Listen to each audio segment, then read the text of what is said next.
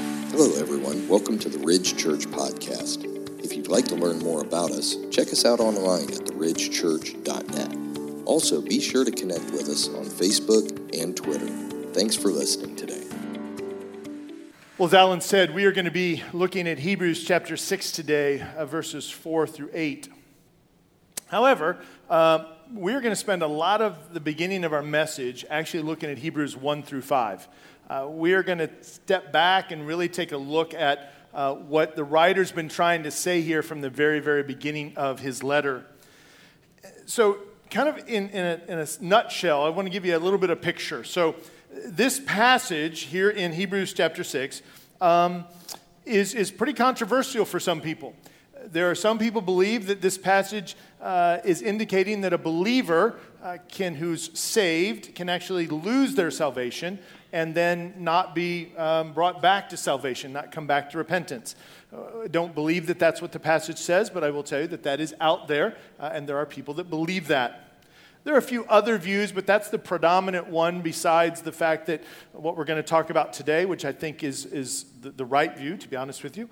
Um, and so, how do we look at things like this to make sure that we are, we are correct in our view of the Scripture? There's two primary tools that we use when we're studying Scripture. One is always making sure that we understand the text in the context of what, who he's writing to or who the author's writing to, and in the context of the the writing of the book or the letter. So it's making sure that it flows, it's part of it. It's one way that we can understand it. We just don't pluck things out and say, well, this means this. We look at it in the context of something. The second thing, and we're going to do less of this today, but is to make sure that we use Scripture to interpret Scripture. In other words, if the Scripture says something here about this topic, we should look at it for other places and to make sure that it's always pointing to the same thing and there's a consistency. Because if you use Scripture to interpret Scripture, then we're going to make sure that we understand the fullness of what that text says, right? And, and the broader picture of all of Scripture. Um, sometimes when we just look at one thing, we can, we can distracted, really, or um, misunderstand what it means. And so we want to step back and have a broader view of it. And so, primarily, though, we're going to use the, the idea of context today more than anything. Um, and so, like I said, we're going to spend quite a bit of time on that.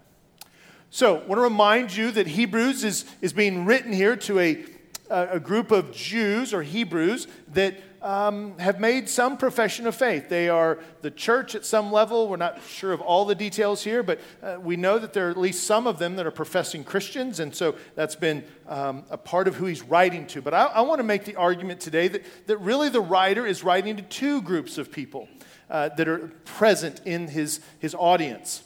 One is a born again believers, people that have made a profession of faith, that love the Lord, um, they've professed Him, uh, they, they believe that Jesus is the fulfillment of the Old Testament. He's come, He's died, and, and they, He's writing to them, and He's encouraging them. He's reminding them of some things about who Jesus is and encouraging them.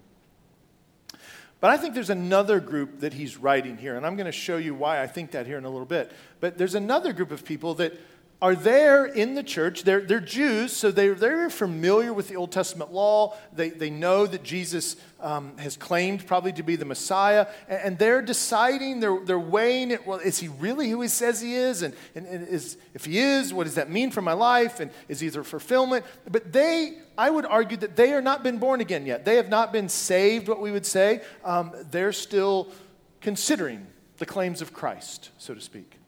And so the author here is, is writing to both of these groups. He knows that there's, there's both of these people in his audience as he writes. Okay? And so this week we're going to look at really the, the second group there, those people that, that haven't made a profession of faith that he's really focusing on in these five verses today. Next week we'll look at the other folks that, that maybe have already come to know Christ and the assurance that he's going to give them. But today we're going to look at this the second group of people. So, what's happening here in the text, just to kind of give you an overview, um, he's going to say that um, there's these people that have experienced things, um, and they've, they've even tasted of the Holy Spirit, as we're going to cover. And that some people think, see, that says that they're believers. And I'm going to say, no, I don't think they are. They're people that have not made that choice yet. But he's cautioning them. In fact, he's warning them that they better be careful because if God has revealed all of this to them and they reject Him, There's no other way to be saved. That's really what I think the author is trying to do here. It's, it's, a, it's, a, it's an ominous warning to them, okay? And, and I would argue that it should be an ominous warning to us. Because even though this was written some 2,000 years ago, I think that the hearers of this letter are in the same situations that these people are. Are there people in this group here in our congregation, both the first service and, and, and now you guys, that are believers, that are born again, committed Christ followers? Absolutely. Are there maybe some of you that aren't? Yeah, probably. Maybe you're here to, to learn, to listen, to, to understand, to explore the claims of Christ, to understand who this guy really is and what did God really do and is this really true? And, and, and so maybe you're here and you're one of those people. And, and that's was, those people were present, and they are present all through history. They always will be. And, and here in the Old Testament, I think that, or the New Testament, they were, they were there. There was people there that hadn't made that decision yet. So, they've experienced things, but yet they're not believers. And yet they have a lot of knowledge. And so that leads me to your big idea this morning. The big idea is really a warning, though. Knowledge and experience without trust and repentance leads to eternal death knowledge and experience. And we're going to see that the author is going to make the argument that these people have lots of knowledge and they've experienced some things. But they haven't placed their trust in Christ and they haven't really repented and live a life of repentance of sin in their life. They don't understand that, that Christ has died for it and they've not surrendered their, their will to Him. And so, my, my point, I think the author is trying to away from your sin it's still going to lead to eternal death. There, there's only one way of hope here, and it's by turning our lives over to Him. And so that's really going to be the, the warning that He's going to give us in chapter 6. But we got a long way to go before we get there. And why is that? Because for you to rightly understand chapter 6 and what I'm going to explain about what I think it means, you need to see it, what the author is doing all the way through the, the, the book here, all the way through the letter. And so we're going to start in chapter 1, and we're going to have a high level view, and we're going to lots of scriptures. And I just want to show you the mindset of the author, what he's doing, why he's counseling in the way he is, and what he's doing. All right? So, if you got your Bibles, I encourage you to have them open. I would encourage you to underline some of these things because if you really want to rightly understand 6, we have to rightly understand 1 through 5. All right, so let's look at chapter 1. First thing is, we're not going to read any of the scripture out of chapter 1, but I'll just summarize it for you. It says there in chapter 1, the author basically opens up and he says, Jesus is the creator of all things. He is the heir of all things. Everything is his, it belongs to him. He's going to inherit all things, it's all his. He's the radiance of the glory of God, he's the perfect imprint of the Father. He is seated at the right hand of the Father in heaven, and he is superior to angels. Okay, so the author just comes right out and says, Guys, Jesus is it. He is God in the flesh. He's created all things. He's superior to all things. He's the heir of all things. He's greater than angels. He just starts out with like this high level praise of the majesty of God and just tries to declare that to them to the first thing. Now, remember, he's writing to Jews, and so it, he is, Jesus is the fulfillment. So he's just starting and saying, He is the one that we've been looking for. He is this Messiah that we've been looking for. It's really what chapter one is all about. It really is the thrust of the start of the chapter. Then we get to chapter 2. Chapter 2, verses 1 and 1 through 3. He says, Therefore, we must pay close, closer attention to what we have heard, right? So, just what did we just hear in verse chapter 1? We've heard that Jesus is the fulfillment. He's the heir of all things, right? He's the radiance. He's greater than angels. He's the radiance of the, the glory of God. He's the exact imprint of the Father. Therefore, we must pay closer attention to what we've heard. He's encouraging them, lest we drift away from it. Now, I want you to, if you got your Bibles open, you should underline that. Lest we drift away. The author is already now in chapter 2 saying and hinting that just because you know things doesn't mean that you can't drift away from it. That's going to be foundational when we get to chapter 6, right? Lest you drift away from it. For since the message declared by the angels proved to be reliable, in other words, they said the message, the, the angels proclaimed his coming, he came, it's reliable. Jesus came in the flesh. He was born of a virgin. He's here. He died on a cross. He rose from the dead. It's reliable, right? And it came from angels. That message is reliable. And every transgression or disobedience received a just retribution. And so he's just saying that God is going to judge and it's going to be just. Based on that, how shall we escape if we neglect such a great salvation? So, what the author is saying is, is if we drift away from this, there is no salvation. We can't, if we neglect this truth, if we neglect Him, the fulfillment, there is nothing else. Th- this is it. And so, this is where the warning begins, even in chapter 2. Now, the rest of chapter 2 states that Jesus is the founder of our salvation, and he's become one of us, giving himself up for us and to die for our sins. So, he's just reminding the Jews now that, hey, not only did God do this, but he became one of us. He, he lived among us, he suffered for us, he dies for us. And so he's just kind of making the argument don't drift from this. This is what God really has done to build a relationship with us and, and come alongside us. And then he's died for us. Chapter 3 starts by stating that Jesus is greater than Moses. Now, this, this idea that he's kind of tearing down some of the, the um, you know, you would say the celebrity idol worship uh, of maybe their time, right? That they, they held certain people up maybe higher than they should have. Obviously, Moses was a, a very revered um, patriarch in, in, in Scripture and, and the one that received the law and led them out of Egypt. But ultimately, what, what he's saying is that Jesus is so much greater than Moses. And so we need to get our eyes off of him. We're leaving the old covenant, we're moving into the, to the age of the new covenant, the Messiah, the Savior, and he wants to focus our hearts there, is where he starts. But then in verse 7 of chapter 3, 7 through 9, it says, Therefore, as the Holy Spirit says, Today, if you hear his voice, do not harden your heart as in the rebellion. Now, here he's talking about the rebellion that happened in the wilderness when Moses led the Israelites out of Egypt. We've covered this several weeks ago, right? And they rebelled. They, they were led out, they were freed from slavery, yet they still wanted to go back. Yet they, they wanted to they build a golden calf. They were unhappy. They, they didn't like what God was doing, they didn't like what Moses was doing, and they rebelled, right? And so today, he says, if you hear his voice, do not harden your heart. He's quoting. So do not harden as they did in the rebellion, right? So even in that statement, he's, he's warning them that there's a potential that you could harden your heart here. You, you, you've been, you're a Jew, you've heard what Jesus has done, but you could harden your heart just as the way our ancestors did. It says, On that day of testing in the wilderness, where your fathers put me to the test and saw my uh, work for 40 years. Now, you may want to underline, saw my work for 40 years. Because when we get to six, we're going to see this again. This idea that people experienced what God was doing, they saw Him working. They, they, they, saw the deliverance out of Egypt. They saw the plagues. They saw the Red Sea split. They walked through it. They saw the manna on the ground. They saw the water come from rock. They, they were fed with quail. They saw all of it. They saw that the, the law was given to Moses.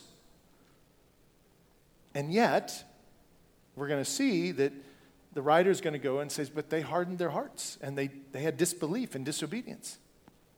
Goes on in chapter 3, verses 12 and 13. It says, Take care, brothers, lest there be any in, uh, lest there be in any of you an evil, unbelieving heart, leading you to fall away from the living God. This, this idea that he's saying, we got to hold on because lest you may fall away. In my life, over the years, I've, I've kind of looked at it this way, and, and many times in my life, especially before I was a believer, but I think this is true sometimes even in our walk with Christ. Sometimes um, we hear, we have knowledge, we hear the gospel, Let's say, let's say I'm not a believer, I've not been born again yet. This is true probably for when I was in my teens. And I would hear the gospel and I would be drawn. I would, I would see God working. I was in a church. I could see the, the Holy Spirit moving. I mean, I, I could sense that, that God was doing things and I could see His word and it was powerful. And sometimes I even, during the worship, I would even be emotional maybe. And, and, and I always felt like He was drawing me and I was getting closer and closer and closer. And then you get to the prep preposit, you know, the preposit, I can't say that word. Um, and, and God wants you to jump now. Right? He's, he's led you all the way here. He's given you everything you need to know Him. And now He says, now, trust me. Come on. Jump. Surrender your life. I think that's what the author's saying. This is where God has brought you. He's given you the Old Testament. You know all these things. Jesus has come. You've got the knowledge, right? And now you're here. Be careful lest you fall away. You don't jump. And I can tell you that's true in my life. I've been there when before I became a Christian. I'd get all the way to the top of the mountain, I would always say. And then God would say, Okay, now it's time, Raleigh, jump. Trust me. And I'd say, No, I can't. Now, why? Oh, there's all sorts of reasons. I, I don't want to give up my life.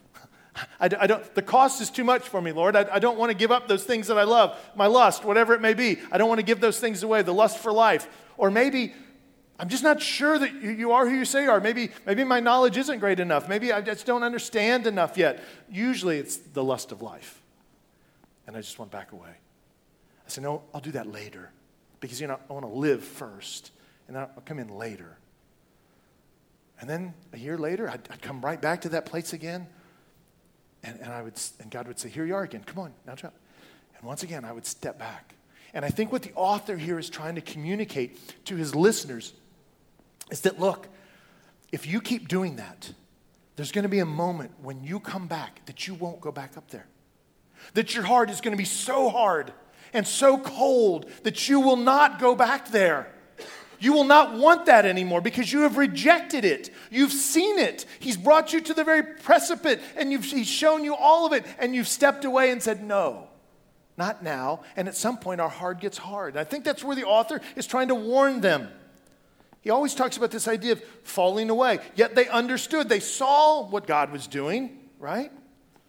Take care, brothers, lest any of you have an unbelieving heart leading you to fall away from the living God. Like we get there, but then we fall back. We don't push in, we don't step out in faith and trust Him.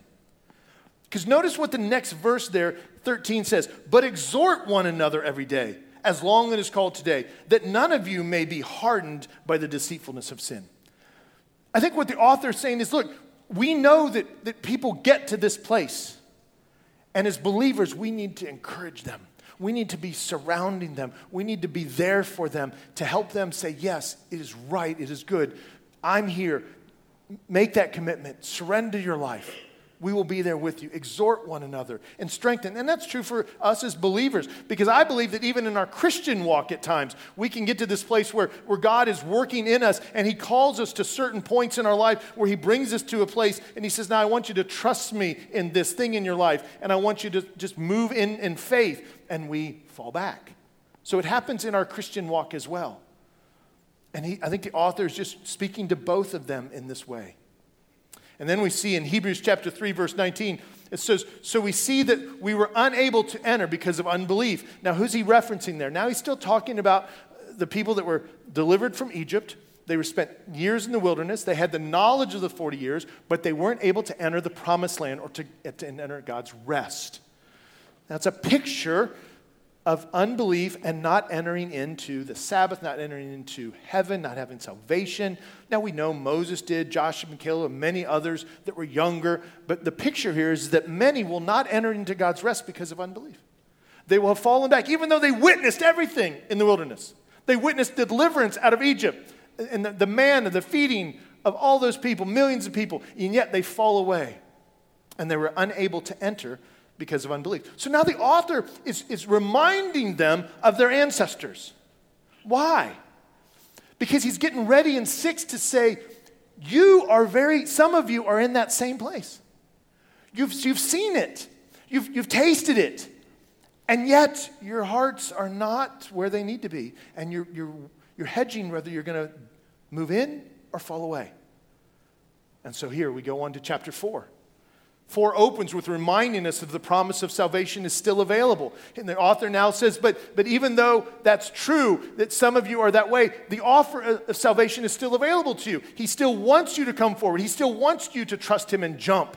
It's, it's still there right? So now you see he's, he's telling them to be worried or be, there's a warning here that you need to do this. So now he's putting out the olive branch and said, but do this. Like it's time. It's good. It's right. Jesus has fulfilled it. The offer of salvation is still there.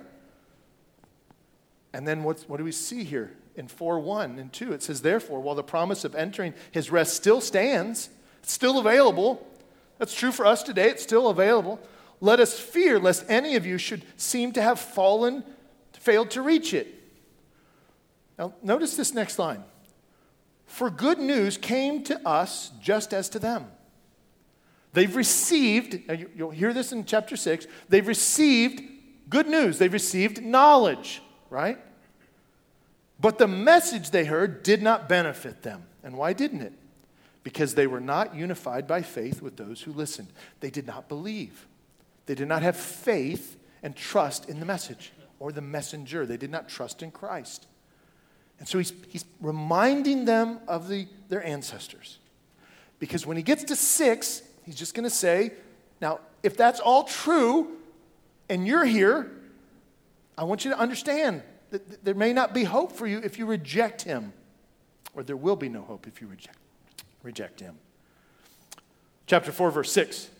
Since therefore it remains for some to enter, he's saying, look, if the door's not closed, some are still coming, the door is open, right? And those who formerly received good news, so they, they were enlightened, they, they had the good news, they understood the good news, failed to enter because of disobedience. He's just kind of painting the picture for them. They didn't enter because of disobedience. So he said, because really what he's going to tell them in six, he says, You have the good news. You've been enlightened, and you haven't entered. In fact, you keep falling away, you keep pulling back. You just keep pulling back. Chapter 4 ends with reminding us that Jesus is our great high priest. Now, he, he goes back and he reminds them that, and to encourage them, he says, Look, he's our great high priest. He's, he's become uh, our great high priest. He has went through the, the veil. He has went through, and, and he is the offering. He is the, the sacrificial lamb for us, right?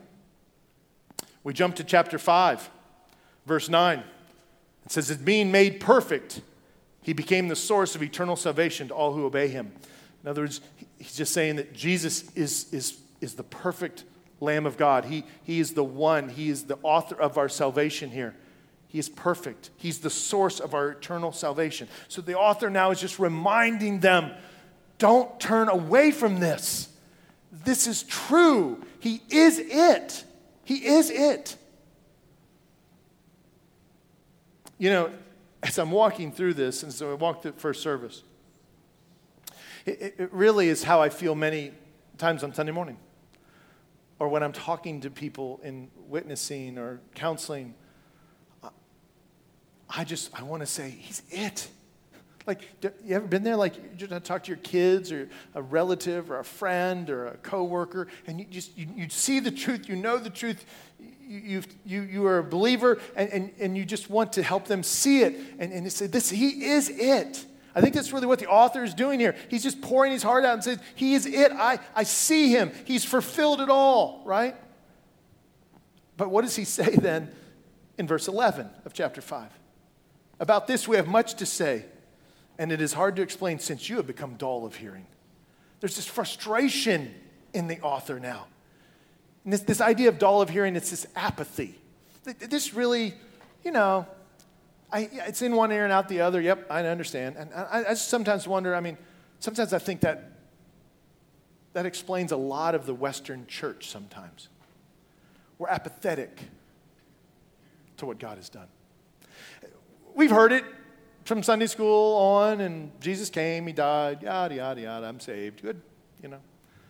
Man, that is a dangerous place if God really came a man and died some 2,000 years ago and said, I'm the only way to eternal life, and I want you to worship me, and I want you to live holy before me, and we are apathetic to that, and we say, ah, you know, I don't, I don't know, really know about that. I mean, I, I go to church, but I don't really read the Bible. That's not really necessary. I, I got baptized when I was 10, and I'm good. I just live my life. I'm a good person.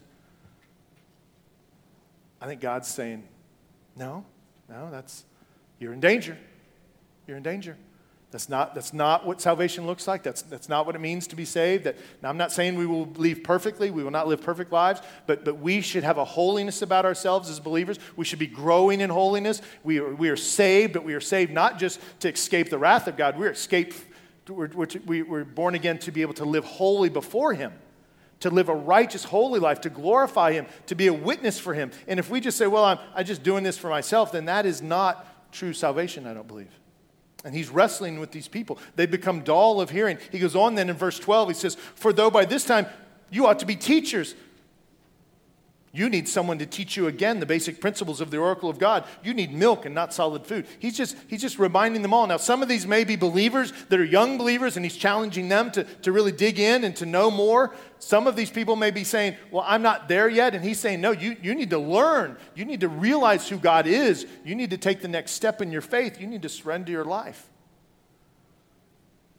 So, this is now we get to six. Now, this is not our passage yet because we're not going to get to our passage until verse 4. But here's verses 1 through 3 that Brian taught on a couple weeks ago. Hebrews chapter 6, 1 through 3. Therefore, let us leave the elementary doctrine of Christ and go on to maturity, not laying again a foundation of repentance from the dead, of dead works, the faith and, and of faith towards God, and of instruction about washings and laying on of hands, the resurrection of the dead, and eternal judgment. And this we will do if God permits. Now, all those things he's just listed there are Old Testament things. And so what he's saying is, is, is we need to leave those things and need to move in to what God is doing now. You can't stay there. There's no life there, right? You need to leave that. They are doctrines of Christ because they were all pointing to Christ. Everything in the Old Testament is pointing to Jesus, right? Not laying the foundation of repentance from dead works. He's saying works don't save us. We were told to, be, to live good and that we should have good works, and we have, but, but move on from that. Dead works don't save us. Being good is not going to save you, right? Not going to do it. It's not how God is working. And of faith towards God. He's saying, are we supposed to leave our faith towards God? No, I think what the author is saying is, is we need to move past that God is just the Father, that everything is just about the Father. Jesus has come. We know the, we get to access to the Father through Christ. The Holy Spirit reveals Jesus to us, and we get access to the Holy of Holies, to before the, the throne of God through Jesus. So move on from just faith towards God. There's more here. Move out of that and instructions about washings. Washings were, were this idea that you had to be ceremonially clean, and so there was all types of washings, and, and the priest did washings, and if you sinned, there was certain washings you did, right? It's not, it's, it's, you could say it's a little foreshadowing to a baptism, but it is not baptism here. It's about ceremonial washings and the laying on of hands. Now, when we think of laying on the hands in, in today's church, we think about praying for people and laying hands on people, and that's not what he's talking about here. He's talking about the laying on of hands. Remember, we talked about several weeks ago where the, where the you would bring an animal, whether the priest would do it on the Day of Atonement or at certain times we would bring a sin offering or a, a, burnt offering, and we would, the people would lay their hands on the animal, the laying on of hands, and then we transfer our sin symbolically to the animal, and the animal gets killed and gets sacrificed, right? He's saying, move on from that. that that's, that's the Old Testament. It's, it's not going to do you any good now. we got to get past the laying on of hands and the resurrection of the dead and the eternal judgment. And, and I think he's speaking probably to the Pharisees here because they believed in the resurrection of the dead. The Sadducees did not, but the Pharisees did. And, and this eternal judgment. He's saying, no, we, we need to move on. Those are, those are things that, yes, we know, but, but, but the Messiah has come, right? And this we will do if God permits. Here, here, the author of Hebrews is saying, look, we are fully dependent upon God to be working in us. We, we can't do these things. We can't come to know Him if God doesn't permit it, right? He is sovereign over all of this. And so, here in the first five chapters, getting into six, he's been painting this picture and speaking to a group of people and warning them about what it looks like to have knowledge and experience, but no trust and repentance in Christ. So, here we get to our text Hebrews chapter 4, or chapter 6, verses 4 through, through six right now. We're going to look at the first two verses, three verses. For it is impossible in the case of those who have once been enlightened, who have tasted the heavenly gift and have shared in the Holy Spirit and have tasted the goodness of the Word of God and the powers of the age to come, and then have fallen away, to restore them again to repentance. What's the thrust of that? And then we're going to tear into that scripture. He's saying, there's, there's, there's something happening here. There's a people. It's impossible to do something. That's really, really first he starts out. He says, What I'm getting ready to tell you, there's an impossibility here, right? Now, I, I want to clarify something. Anyone who comes to repentance and trusts in God will be saved. God does not keep people from trusting in Him and repenting. Anyone who does that. There's no, there's no place where God says, No, I'm not going to let you do that. No, if you have a broken heart and you want to repent and turn away from your sin and confess Christ as Lord and Savior, you will be saved. There's, there's, that's that hope there always. Right? That's there. But I think he's saying it's impossible, and then I'll, kind of lead you to why. But I, first want to kind of show you this is now we're talking about how we let Scripture interpret Scripture a little bit. I just want to define this word impossible. It, it really is exactly what it says it is. I just want to remind you how impossible that the author is saying it is. This word has been used four times here in the book of Hebrews. In Hebrews chapter 6, verse 18, it says, It is impossible for God to lie. I think we would agree that's impossible. Amen. Chapter 10, verse 4. For it is impossible for the blood of bulls and goats to take away sins. It's impossible. Killing an animal is not going to take care of your sins. It's impossible. It's never going to work. It was a shadow and a foreshadowing and an image of Christ. But killing a bull or a goat is not going to take away our sins. It is impossible for that to work. Hebrews chapter 11, verse 6. And without faith, it is impossible to please him. Without believing, without trusting in Him, we cannot please God. It is impossible. We, we, can't, we can't kill animals. We can't do good works. We, we can't attend church enough. We can't give enough money. It is impossible. Without faith, without trusting, without believing, without turning from our sin and repentance, it is impossible to please God. And so, all of those things, I'm just trying to make the argument here that what this author is saying is, is that what he's getting ready to say is impossible. It's really impossible, right? For it is impossible in the case of those. Who are those? Right? Who are those?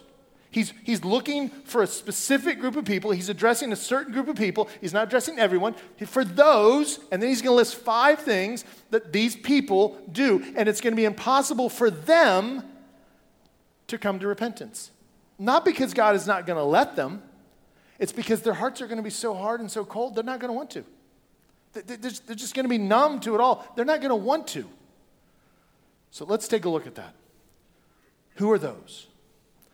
The first one, it says in the text there For it is impossible in the case of those who have been once been enlightened. Enlightened. Now, that, that word is the same in Greek as it is in English. It's to illuminate, it's to, um, to make, to give an understanding, right? I, I said, first service, I said, you know, um, we can have knowledge of something, but not be the partaker of it, not have an ownership of it. So I, I could have the knowledge of, you know, if you told me today that Chipotle was having a two for one special, um, I would have the knowledge of that. I would be enlightened about that. But I wouldn't have it, would I? Not unless I went there, not unless I acted upon it. So it is possible to be enlightened. In fact, you can see that as we went through those first five chapters, there was many places in all of that that the author was saying they had the knowledge, they saw God do things, but they didn't believe. They didn't partake it, they didn't trust it. And so I can, I can have the knowledge that that two for one special is there, but I need to go and I need to act upon it. And so this idea here that, that some people would argue, well, see, it says we, this idea that we're enlightened means that these people are saved, they're Christians. No, that's not what that means at all. I would argue that the point is that enlightenment means to give understanding, not salvation. It's the idea that it gives an understanding of what salvation may look like, how we can have salvation, but it is not salvation. The fact that we're enlightened just means that we're illuminated to the truth. I would argue that many people come into churches every Sunday and, and are enlightened by the Word of God. They're told how to experience a relationship with Christ. They're, they're told about their sin and, and repentance and, and how they can turn away and how God loves them and how He's died for them. But they are not partakers of it.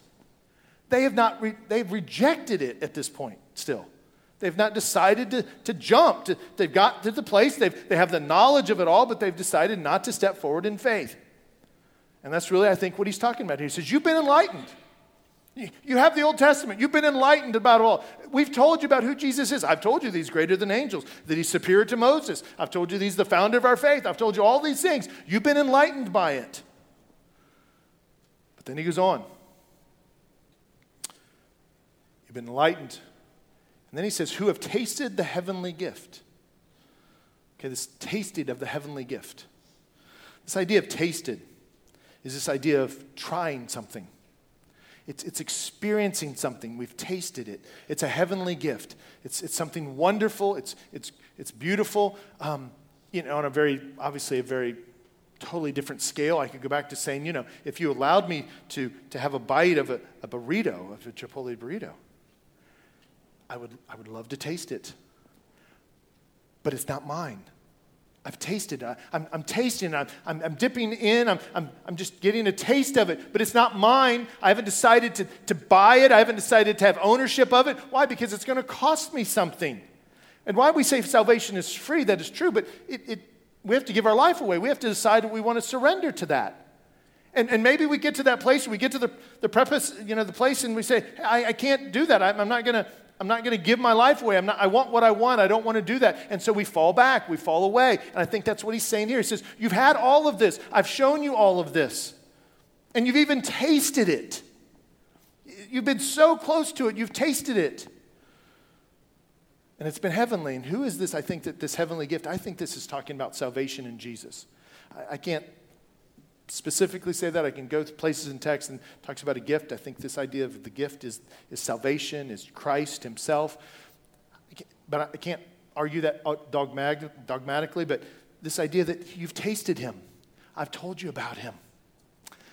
You've seen what he's done. You've heard the stories of what he's done. You've, you've experienced him in the Old Testament. You've seen it. You've seen the fulfillment of things. You've tasted him. And so, what's the point here is that tasting is temporary. Tasting is temporary. It is not, it is, it is not permanent. And, and so if someone wants to argue that this is talking about salvation, then it's not about tasting. It's about taking ownership of it. It's about consuming it all. And that's not what the author is saying here. But then he goes on, he says, and shared in the Holy Spirit. So people say, see, now that clearly means they're a believer because they've got the Holy Spirit. I say, no, that's not what the Bible says. It says they shared in the Holy Spirit. Let me ask you a question Does the Holy Spirit come in contact and work in unbelievers? Yes. Say, how does that work? Conviction. I can tell you that people that do not know Christ experience the conviction of the Holy Spirit at times. There, there's an inner sense that I'm not supposed to do that. There's, there's this working that I know that that's not right, it's wrong, it's, it's, um, it's, it's abhorrent, I shouldn't do it. I, I know I shouldn't. I believe that some level that is the Holy Spirit working. We share in the Holy Spirit. Revelation, I think creation, Romans 1 says that the created world, we see it. I think somehow the Holy Spirit is revealing that to us. I think that even when we read Scripture, there's moments where, where God is revealing the Holy, through the Holy Spirit the truth of Scripture to us.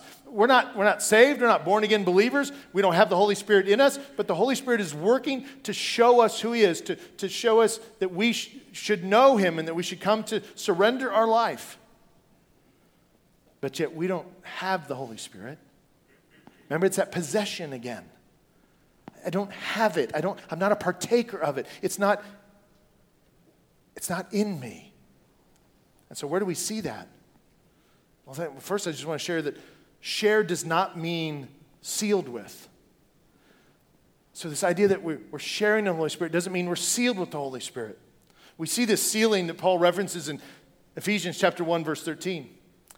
It says, In him you also, when you heard the word of truth, see the knowledge here now. Now they respond differently, right? They heard the word of truth, the gospel of your salvation, and believed in him.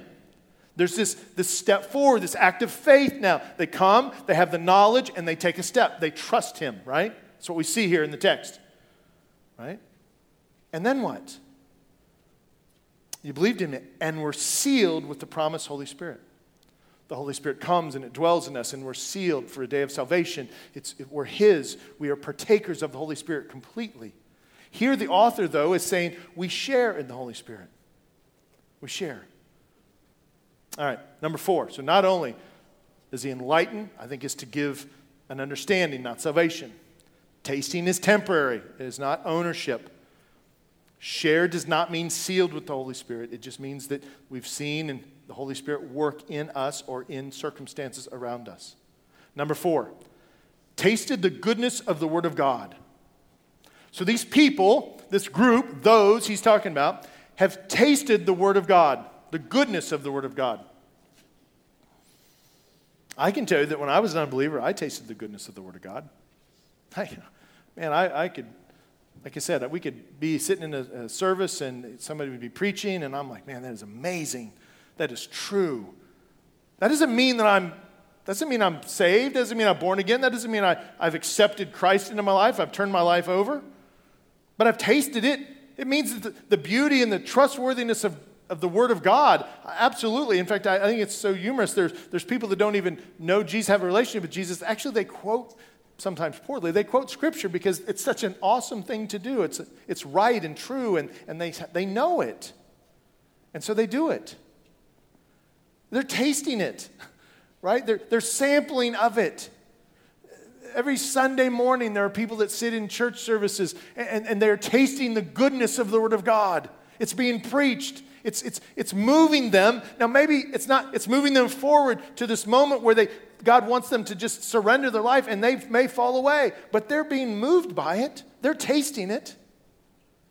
And number five, it says, and the powers of the age to come okay, how are they experiencing the powers of the age to come? I think this is, is directly meaning miracles and um, healings and the resurrection. Why? Because they're experiencing either these things firsthand or they're experiencing them in the scriptures. And for us, obviously, we're experiencing them in the scriptures. But these, these folks, they, they knew about the miracles. Maybe some of them had seen the miracles of Jesus. Maybe they, they saw Jesus resurrected. We don't know, but they definitely heard that he was resurrected. And, and all of the author is saying is, is you've experienced the powers of the age to come. In the second coming, there will be resurrection. You've experienced it. You've heard about it. You've tasted even that.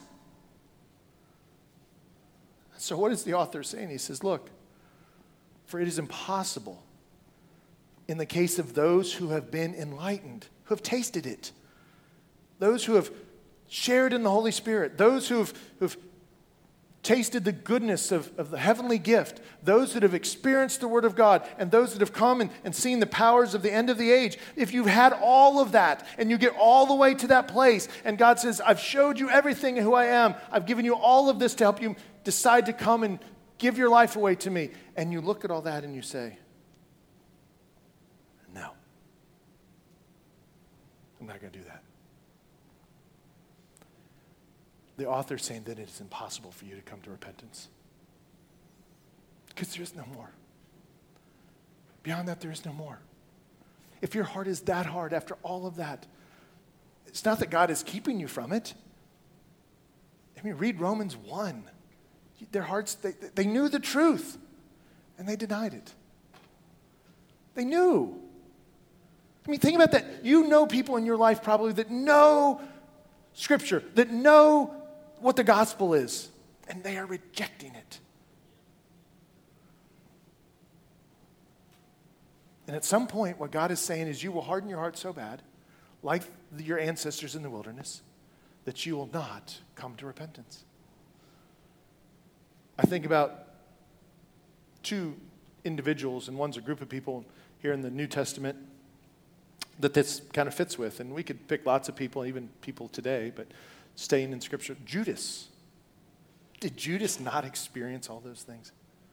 I mean, he was with the Messiah, Jesus, for three years. Saw every miracle, saw the raising of the dead, the, the, teaching of the Word of God, the, the goodness of the Word of God from Jesus' own lips. Do you think he tasted the Holy Spirit when miracles were happening? When they were in fellowship with one another? And what did Jesus I mean, what did Judas do? He fell back. He resisted it. I'm not going to go there. I have another way. I want my own life. I want to do my own thing. I don't know what was in his heart. Who's another group, though? The Pharisees. The Pharisees had it all. They, they knew the Old Testament. They were the educated class. They had the knowledge. They'd experienced the great goodness of all that God had for them in the scriptures. Jesus comes and he appears to them. He, they're present for many of his miracles. He does all of these things in front of them to show them who he is. We just went through the Gospel of John over last year, and Jesus is clearly demonstrating miracle after miracle before them. Healing lame people, right? Healing blind people and deaf people, raising people from the dead, feeding thousands of people, turning water into wine, doing all of these things. And what does the, the Pharisees say? No. No. I don't want you. It sounds crazy, doesn't it? But that's where we are with people. The heart is hard. I want to read that once again Hebrews chapter 6, verses 4 through 6. Now think about it in all that light. For it is impossible, in the case of those who have once been enlightened, who have tasted the heavenly gift, and have shared in the Holy Spirit, and have tasted the goodness of the Word of God and the powers of the age to come, to restore them again to repentance. Since they are crucifying once again the Son of God to their own harm and holding him up to contempt. What, what, what is he saying there? If you reject everything that Christ is doing and done and fulfilling and who he is, then you're basically saying, I don't want you. I agree that you should be crucified. Right? Because that's what they said. Jesus had given, shared all of this with them. And what did the crowd say? Crucify him. I don't want him. I don't want him. That's what the Pharisees were telling them. That's what the Pharisees' hearts were. We don't want him. We want to be in charge. We want our life. We want our own way of doing things. We don't want you. Crucify him. And what the author here is just saying this is look, if you've had all of that and you come to the place and you reject Christ, basically what you're doing is if you reject Christ, you stand with those who crucified him. I know that you say, well, that's hard. Yeah, I know. But I mean, you're either for him or you're not. You're against him. There, there's no middle ground in our walk with Christ. You say, what about these people? What about the? I'm just saying, at the very core of, of the theological doctrine of Christianity and our relationship with Christ, either you're for him and you surrender your life to him, or you're against him, which means that you just would rather say, Crucify him. I don't want him telling me what to do. If you reject Christ, you stand with those who crucified him. That's a heavy, that's a heavy thing. Verse 7 and 8 describes two types of people, I believe. And we'll tell them apart by um, what they produce. And so here now the author is kind of telling and kind of giving a, a word picture about what he's just talked about. He's trying to help them understand what he has just said. Verse 7 and 8 it says, For the land that has drunk the rain that often falls on it produces a crop useful to those for the sake it is cultivated, receives a blessing from God, but if it bears thorns and thistles, it is worthless and near to being cursed, and its end is to be burned. All right, let me kind of pull that apart for you. For the land that has drunk the rain that often falls on it, the land is us that often falls. The rain is the goodness and the, the mercy of God, the grace of God. It's falling on us all the time. And it, what does it say there? It falls often on it. God's goodness is falling on us. Often. Even as unbelievers, it falls on. What, scripture say? It rains on the just and the unjust. The goodness of God, the glory of God is available and falling on all of us all the time. I should say frequently. That's what the, that's what the text shares. It says, For the land that has drunk the rain that often falls on it and produces a crop useful, right? So something good is being coming out of all of this, the, the goodness that's coming into us, and something good is coming out of it. Something healthy is coming out of it. To those who, for the sake, it is cultivated. And then there's this idea that we cultivate it. We get in and we work with what God is doing us. We see it, we take it in, we, we apply it in our life. It begins to change us and, and grow us, right? We're growing up and, and we're using these things and putting them things into practice. And it's, it's a blessing then from God. We, we grow up in our faith. It's a blessing. We're a blessing to our, to our spouses, to our children. We're a blessing to our communities. We're a blessing to, to, you know, we're witnesses. We're salt and light in the world if we drink it in and we cultivate it and we use it for the purposes that God does, if we surrender to it. He's just painting a picture here of a, of a faithful person, and that's what we're going to look at next week. But then what does he say here? Because now he's, this, this last line is really going back to these people that I think he's, he's talking to primarily, he's directing it to. But if it bears thorns and thistles, it is worthless and near to being cursed, and in its end is to be burned. So, he's saying, look, if it's only going to produce thorns and thistles, and where do we see that reference? We see that in Genesis. We see that because of the curse, it, the, the world is just going to bear thorns and thistles on its own. That's what it's going to do. Without Christ, that's, that's all that it's going to yield. And he says, if that's all your life is producing, if it's just thorns and thistles, it's just, just, just yourself and your lust and your pride and, and all of the selfishness that goes along with worldliness, if that's all that it's producing, it's not valuable. The farmer doesn't want it, there's no use to it, right? It's, it's near to being cursed. In other words, it's soon to be taken out. It's, it's producing that, and it's soon to be cursed, like it's going to be done. And this is what? It's to be burned. It's to be, it's to be cleared and burned. Where do we see this again in Scripture? We see it in Matthew chapter 3 and Matthew chapter 7. Jesus references this says, you know, if you, you have a tree and it, it doesn't bear fruit, or doesn't bear good fruit, what, do you, what does he say? You cut it down and you burn it.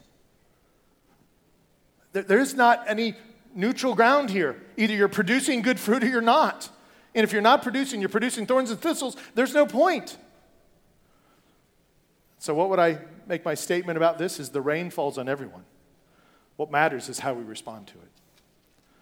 The rain falls on everyone. And what matters is how we respond to the goodness of God, the grace of God. Are we responding?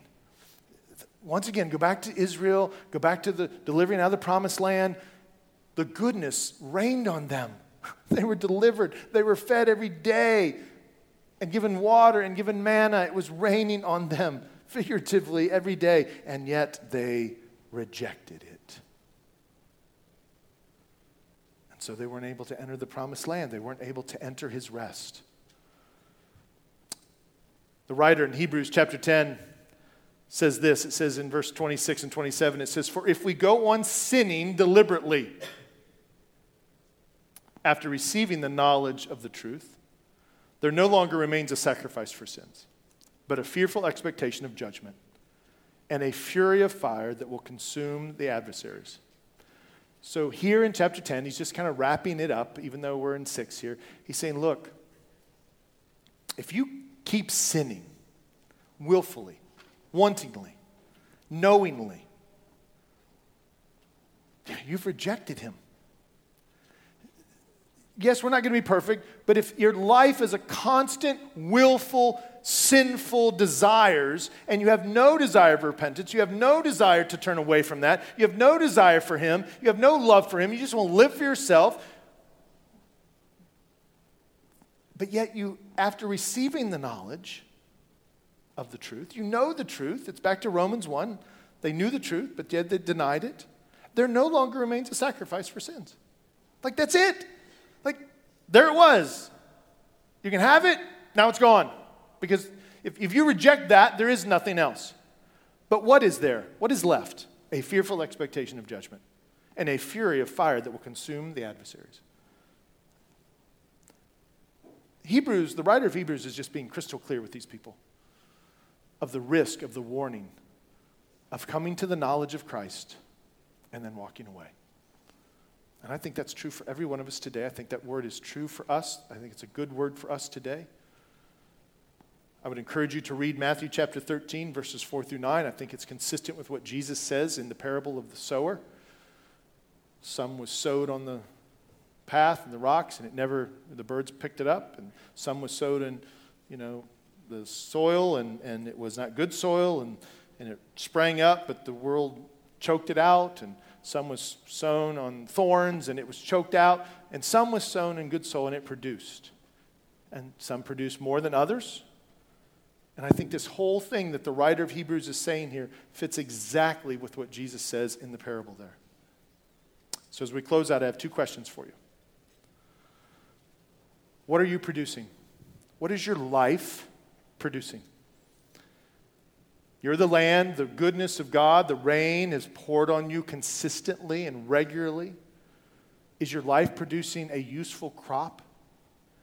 Are you, are you producing things of goodness and integrity and righteousness in Christ and, and a desire to know Him more? And are you teaching your, God's statutes to your children? Is, is that the thing that is producing in you? Is it producing a character in you that stands out beyond all others? Is it, is it, is it people look at you and say, oh my gosh, they stand out. They're different than the world. Like, like they're different. They, they gave money back and they got too much change. And, and that, people, nobody does that. I mean, nobody takes money under the, everybody takes money under the table to work. No, they don't do that either. And, and boy, I see how they treat their husband or their children, or I see how they treat their parents. They're just different. Is that what you're producing? Are you producing thistles and thorns? Are you producing negative gossip, slander? Is your heart evil? Do you want things? Do you love your sin? Are you just selfish? Are you lustful after all sorts of things? Are you, are you living in willful sin and don't really care? You can answer that, I can't. What are you producing? Question number two Has your knowledge of Christ led you to trust and repentance? Because, see, you can have the knowledge and it not lead you to trust and repentance. It will lead you there, it'll point you there, but you have to go there. You have to go and, and partake it. You have to go and step into it. You have to say, Yes, I don't I don't love my sin, I hate my sin, and I'm going to turn away from my sin. And I'm going to trust in the work of Christ. I'm going to put my trust there. I'm not going to put it in, in my money. I'm not going to put it in my, my relationships. I'm not going to put it in the world. I'm not going to put it in any place like that. I'm not going to put it in the government. I'm going to put my trust in Christ. But see, knowledge doesn't always lead us that direction. It didn't lead them there. They had the knowledge, they saw the miracles. They got all the way to the edge and decided to fall back. And so I'm just asking you to take a look at that and say, when you come to the edge, whether you're a Christian and you're coming to the edge in your walk with Christ, or whether you've never accepted Christ, you've never been born again, and you've gotten to the edge and you have the knowledge, because even if you're here today at some level and you've never heard the gospel, you've heard it today. And I would just ask you, what is that knowledge of Christ doing? Is it leading you to repentance? Let's pray. Dear Heavenly Father, I want to thank you for our time together today. Lord, I thank you for the book of Hebrews and what you've explained to us for a thousand, couple thousand years here. It just reminds us that we are broken and we need you. That our hearts are hard. We constantly seek after the world. Father, we you've revealed and enlightened us of the gospel. You've helped, helped us taste the, the gift, the beautiful heavenly gift of Christ in his death and resurrection. We've shared in the Holy Spirit here as we, as we have fellowship together, as we, as we sing and as we praise and pray with each other and, and praise you for who you are. Father, we see all those things. We've tasted and we've shared in them. But yet, like in any congregation, there are people here and among us that have yet to be a partaker of that and believe and have faith and be born again. And Father, I just pray that their hearts will, you will not allow their hearts to get hard. While they may have fallen away, Lord, I trust that you will just draw them. Help them not to get to the place where their heart is so hard they will not come to repentance any longer. Father, we trust you. We know that it is you that must work in our hearts. We pray that you will do that as we taste the goodness of your word on a regular basis. May it transform us for your glory. In Christ's name we pray. Amen. Thanks again for joining us today. If you have questions about this message or about the Ridge Church, you can contact us at info at theridgechurch.net. Have a blessed day.